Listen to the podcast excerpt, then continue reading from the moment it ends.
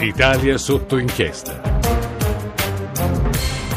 Sono le 18 e 7 minuti, questa è Radio 1, questa è Italia sotto inchiesta. Buonasera a tutti da Massimo Cecchini. Subito una premessa doverosa, molti di voi lo sanno già, Emanuela Falcetti non ci sarà per qualche giorno per motivi personali, tornerà la settimana prossima. Fino a venerdì ci sarò io, poi eh, Gianmarco Trevisi fino a mercoledì e giovedì e poi tornerà Emanuela Falcetti agguerrita come sempre.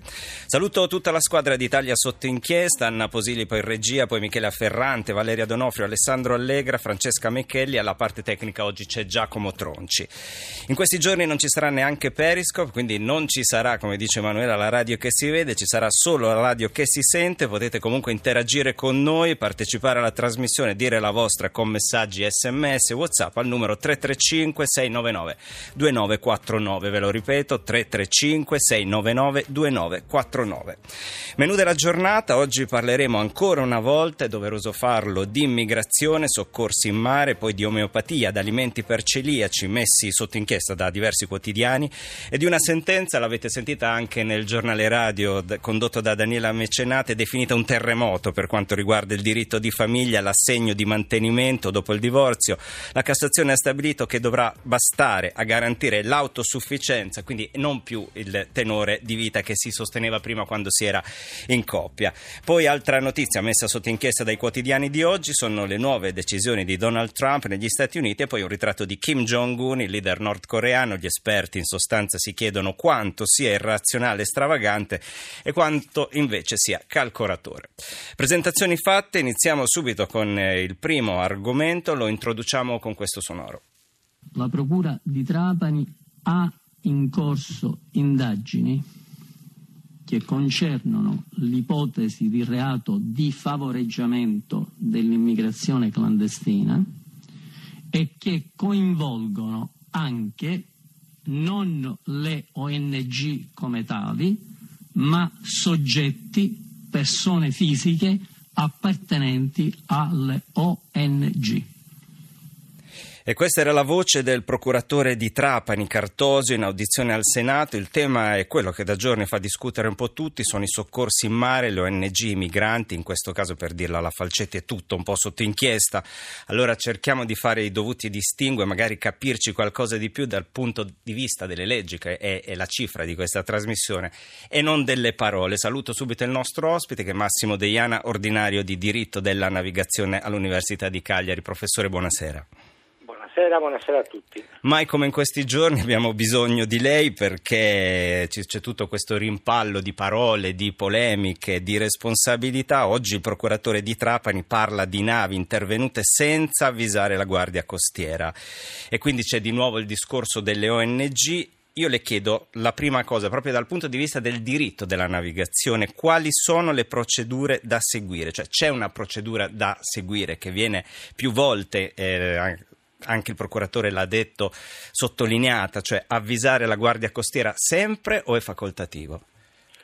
No, innanzitutto le leggi che si applicano sono sia quelle nazionali quando si trova in acque internazionali, in acque nazionali oppure ovviamente delle, delle, convenzioni internazionali, in questo caso c'è una convenzione internazionale sulla salvaguardia, eh, sul soccorso in mare e sulla, sulla salvaguardia della vita umana in mare.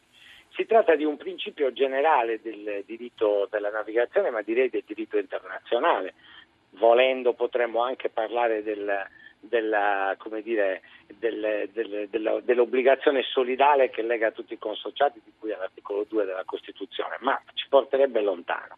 Nel caso no, rimaniamo vicino sui temi. Cioè, sì, sì, siamo, nel caso di eh, persone in mare in pericolo di perdersi, così dicono le norme vigenti, non solo è consentito, ma è obbligatorio prestare soccorso. Tanto è vero che la mancata prestazione di soccorso eh, eh, realizza una fattispecie di reato che è l'omissione di soccorso. Pertanto, tutti quelli che hanno in qualche modo notizia più o meno accidentalmente, perché se la sono andata a cercare o perché si sono imbattuti in persone in mare in pericolo di perdersi, hanno l'obbligo immediatamente di procedere a eh, prestare loro assistenza o soccorso in, in termini generali. L'unico limite che esiste è quando praticamente la prestazione di questa assistenza possa generare un pericolo alla nave che la sta prestando, al suo equipaggio e ai suoi passeggeri. Allora in questo caso ovviamente bisogna contemperare gli interessi, mettiamo che ci sia una, una tempesta eh, impressionante per cui la prestazione dell'attività di soccorso può mettere in pericolo anche la nave soccorritrice, il suo equipaggio il suo, o le persone imbarcate, allora in questo caso ovviamente si può come dire, declinare in maniera, in maniera differente questo obbligo. Ecco, professore, questo... la interrompo un attimo eh, ricordando che un po' lo spirito anche del suo intervento è quello di scremare, diciamo, le parole, le supposizioni da quella che invece è la realtà dei fatti. Una nave delle ONG, quindi le organizzazioni non governative che supportano poi la Guardia Costiera, supportano le operazioni di Frontex, e quindi è strutturata in un, in un ambiente diciamo, dove ci sono capitanerie di porto, dove ci sono mezzi navali militari, è tenuta più di altre a dover diciamo, seguire sempre questa procedura, quindi avvisare la capitaneria di porto che sta andando a soccorrere dei migranti, perché questo è un po' il punto eh, direi, focale. Delle... che eh, diciamo in astratto no, nel senso che si tratta di una qualunque unità che si trova dire, in navigazione e che quindi percependo un segnale di soccorso eh, deve prestare, ripeto, deve sottoporsi a questo obbligo generale. Siccome però è una nave che non casualmente, eh, non eh, saltuariamente, ma eh, in maniera diciamo, strutturata eh, è dedicata a questo tipo di attività, io credo che risponda prima di tutto a delle regole diciamo, di buon senso prima che delle, delle, norme giuridiche il fatto che ci debba essere un coordinamento, non fosse altro per evitare per esempio che ci sia una ripetizione o un eh, eccesso di soccorso perché magari due o tre unità vanno eh, in soccorso di un'unica emergenza e magari ne lasciano scoperte delle altre. Quindi un coordinamento da questo punto di vista risponde a un'esigenza di logica prima che giuridica. Però da un punto di vista squisitamente eh, eh, teorico e generale, eh, qualunque unità che si trovi in navigazione e che percepisca un segnale di difficoltà di persone appunto che sono in mare e che rischiano di perdersi, eh, che è un modo di dire che, mettendo, che hanno una, un rischio reale per la loro vita, ha l'obbligo di intervenire con o senza autorizzazioni, con o senza eh, diciamo, eh, preventive eh, preventive comunicazioni, che ripeto però sono molto utili per coordinare gli sforzi ed evitare che ovviamente si possano articolare in maniera disordinata. Professore, prima di parlare di obbligo di intervento, e questo, in questo caso abbiamo un audio, una clip sonora che ha pubblicato il sito dell'Espresso, in cui c'è un rimpallo di ore di un barcone che chiedeva aiuto tra diciamo, due capitanerie, una italiana e una maltese, a bordo c'erano eh, quasi 500 persone, ne sono morte 260 perché per 5 ore sono rimaste in balia di telefonate, ve le faremo ascoltare ovviamente una sintesi. Leggo due sms che sono, un po' si inseriscono sul discorso che abbiamo appena fatto. Luca scrive: Nessuna ONG dovrebbe operare senza la sorveglianza diretta di un rappresentante governativo. I soldi corrompono e corrodono la morale di molti. Poi abbiamo Hermes che scrive: Smettete di prendere per il naso gli ascoltatori. È evidente a tutti che questa è una condizione voluta e che questa società, non so se siano ONG o che cosa, favoriscono il trasporto di questi immigrati. Ecco Ecco, noi ne, mh, mm, ci siamo sentiti prima della trasmissione, ne parlavo con lei e questo è anche un punto importante.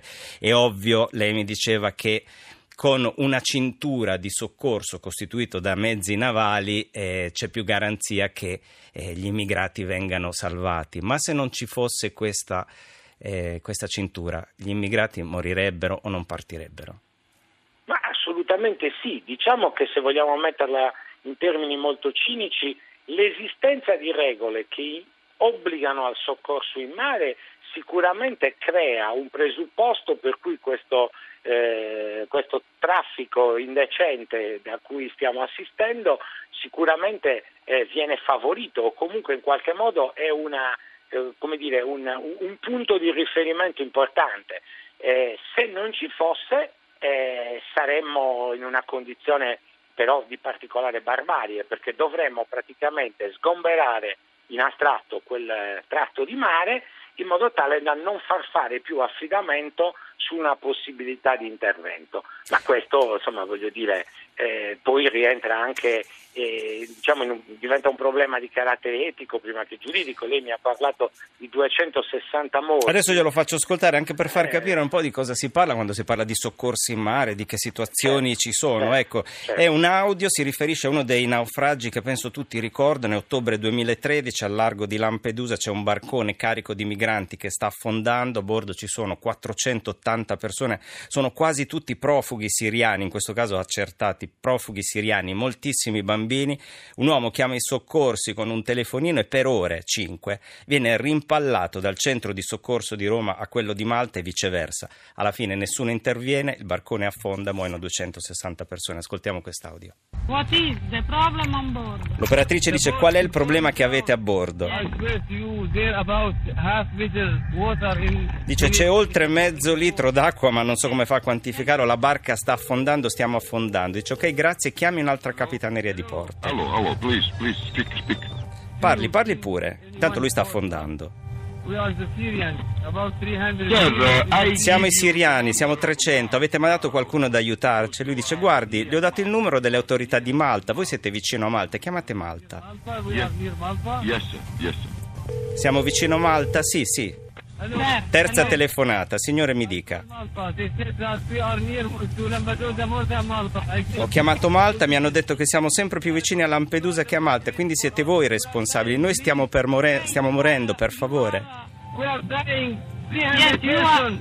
You are have dying. called Malta. Ho capito, dovete chiamare Malta, dice la signora. Sto finendo il credito, cadrà la linea, capisce cosa sto dicendo? Non posso chiamare. Call Malta, call E lei dice chiami Malta, chiami Malta. Quarta telefonata, officer. dice sono l'ufficiale di servizio per dirti che l'aereo ha visto il barcone rovesciarsi, la gente in acqua di queste persone, oltre la metà sono morte. Professore, ho poco tempo, ma un commento suo ovviamente lo voglio. Ma è un commento che nonostante fossero mh, diciamo, notizie note colpisce, perché lì fondamentalmente c'era un, un rimpallo di responsabilità perché probabilmente questa barca si trovava, anzi si trovava in acque libere, cioè non in acque territoriali, né maltesi né italiane. A questo punto lì vige un principio generale per cui deve prestare soccorso chi è nelle condizioni obiettive di prestarlo nella maniera più efficiente, quindi normalmente chi è più vicino o comunque chi è in grado di arrivare più rapidamente. A questo punto ci si divide il mare, praticamente anche le acque internazionali, eh, su aree di intervento sulle quali c'è la possibilità di arrivare in maniera più efficace, quindi più rapida. Eh, io nel caso di specie eh, credo che fondamentalmente stessero facendo affidamento sul fatto che questa prossimità si spostasse magari dalla competenza maltese alla competenza italiana o viceversa. E il vero problema è che forse hanno spostato la competenza ma avranno da vedersela con la loro coscienza, perché obiettivamente è qualcosa di molto toccante e di un qualcosa E che... è la burocrazia, l'abbiamo sentito recentemente anche in altre tragedie, la burocrazia che travolge un po' il senso umano, le persone, tutto quanto. Professore, io la ringrazio Settore- tanto. Eh, prego, prego, però nel settore marittimo la salvaguardia della vita umana in mare È prioritaria, principio- infatti. È un principio su cui si è fondato tutta la storia millenaria dei traffici marittimi. Non vedo perché dobbiamo imbarbarirci così in questo momento. Massimo Deiana, ordinario di diritto della navigazione all'Università di Cagliari, grazie mille, buon pomeriggio e alla prossima professore. Grazie, arrivederci, buonasera a tutti.